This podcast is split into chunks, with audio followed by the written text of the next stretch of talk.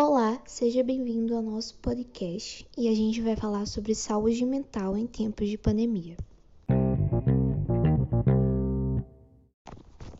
Já no início de 2020, fomos surpreendidos com a chegada do novo coronavírus, a agente que provoca Covid-19, doença que afeta o sistema respiratório humano.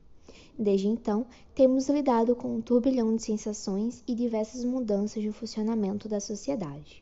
Entre elas, pessoas em quarentena, pessoas preocupadas por não poderem sair de casa, o medo de adoecer, escolas, faculdades, lojas fechadas e a incerteza de quando tudo isso vai passar.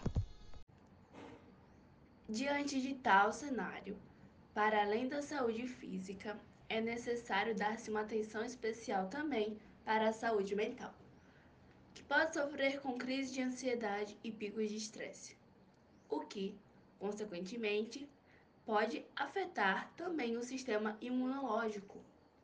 Geralmente, sintomas como insegurança, depressão e frustração aparecem porque estamos em situações que não podemos controlar.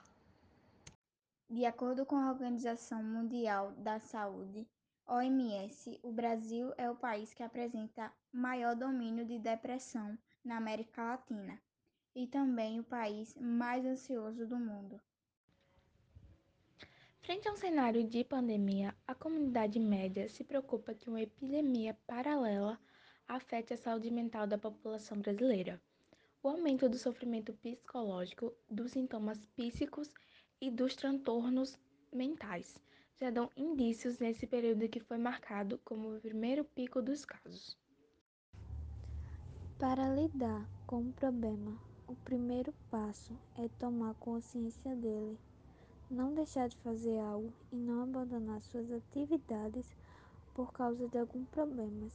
Continue fazendo como se nada tivesse acontecido, porque existem coisas que podemos e não podemos controlar. Separá-la é importante, porque nos permite concentrar apenas em um problema e evitar a perda de tempo. Descanse, alimente-se bem, fortaleça seus contatos, ainda que à distância. Tire um tempo para você, limite o tempo ligado nas notícias, faça atividades físicas e lembre-se que você não está sozinho.